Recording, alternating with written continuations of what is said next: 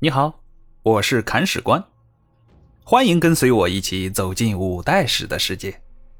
这里有金戈铁马，也有诗情画意，了解传奇人物，演绎恩怨情仇。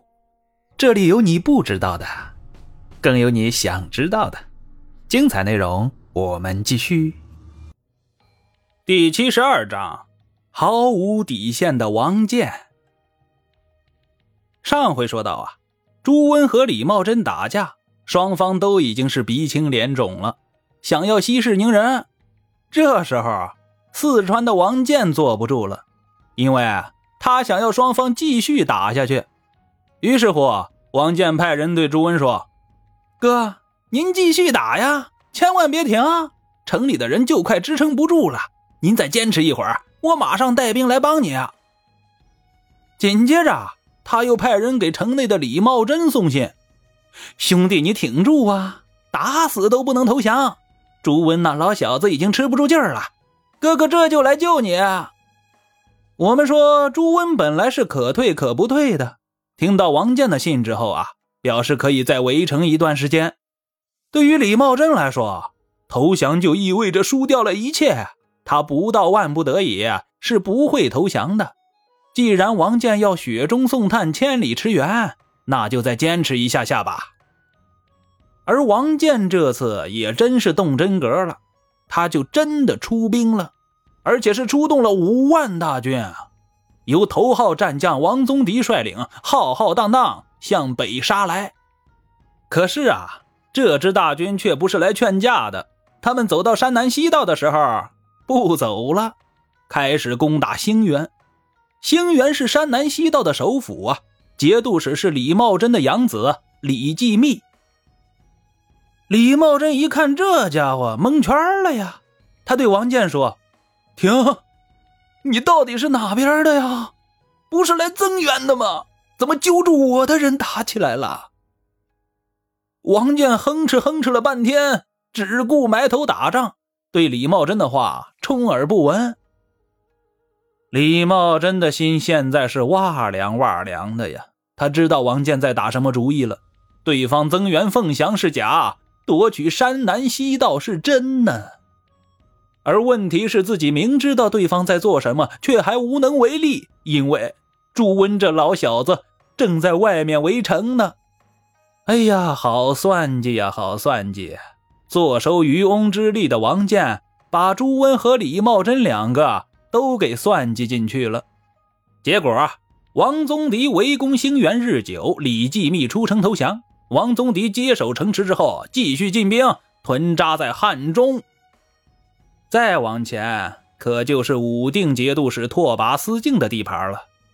而这个人是个明白人，他知道自己独立难支，难以和王建抗衡，所以就携全境之兵向王建投降了。至此山南西道全境归入王建的四川辖区。王建大喜，笑得简直是合不拢嘴了。而恰在此时荆南节度使程瑞死了。襄州的赵匡胤立刻派弟弟赵匡明取荆南。王建一看，哎呀嘿，这边也有利可图啊，于是就出兵去抢地盘，夺取了荆南的夔州、施州、中州、万州，几年之后又取了归州，于是乎三峡之地也并入王建的版图了。到此为止一个庞然大物的蜀国终于算是成型了。当然这些都是后话。话说李茂贞丢了山南西道，心里憋屈得很，而更令他憋屈的还在眼下。凤翔城里乏食日久，已经开始上演人吃人的戏码了。这是一幕惨剧啊！具体有多惨呢？大家来看一下吧。现在凤翔城里的粮食贵得离谱，一斗米的价格飙升到了7000钱，而且还是有价无市。百姓们饿得要命啊，烧晒干的粪便来煮尸体吃。话说有一家人都快要饿死了，父亲没办法了，杀了自己的孩子来吃肉。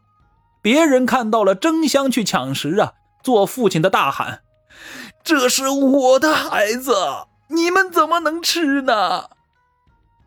后来呀，情况进一步恶化，肉铺里开始公开售卖人肉，而且明码标价呀，人肉一斤100钱，狗肉一斤500钱。人肉贱于狗啊，可悲可叹。我们说，人性在极端情况下展示出了最原始的一面，生存，一切都是为了生存，只要是能活下去，可以不择手段。这就是人间炼狱呀。我们说百姓不好活，皇帝也好不到哪里去。昭宗皇帝在行宫架起了一个小磨，用来磨豆浆喝，但也是饥一顿饱一顿呢。后宫诸王们也都很惨，被冻饿而死的有10之3-4。所有的情况共同说明了一个问题：凤翔城守不住了。而里面守不住，外面也撑不住了。朱温的大军现在落魄的就跟乞丐一样啊，忍饥挨饿还受冻，军心涣散，怨声载道啊。于是乎，朱温又一次想到了撤退。这时候啊，一个人出来说话了，这个人叫高继昌。此人今后会渐渐发展成一个泼皮无赖，而且还建立了10国之一的高平政权，不得了的一个人呢。而且啊，他现在还是很有干劲儿的。他对朱温说：“您不是一个人在战斗啊，我们打凤翔，全天下的人都看着呢。如今围城已经1年了，城里的人肯定比我们还要狼狈，城破就在旦夕，怎么能够轻言撤兵呢？我知道大王您担心再打下去对我军不利，这个问题我来替您解决。我们不打持久战，改打歼灭战。”话说这个歼灭战怎么打呢？需要有一个不怕死的人去引诱李茂贞出城作战。这个不怕死的人很快就被高继昌找到了。他叫马景，是个骑兵。高继昌把自己的计划跟马景说了，带着他去见朱温。马景说：“哎呀，我这一去肯定不可能活着回来了，希望大王能好好安顿我的家事。”朱温听了这话，心里也不是滋味，说：“算了吧，您还是别去了，挺惨的。”朱温不让去，马景还不乐意了，执意要去。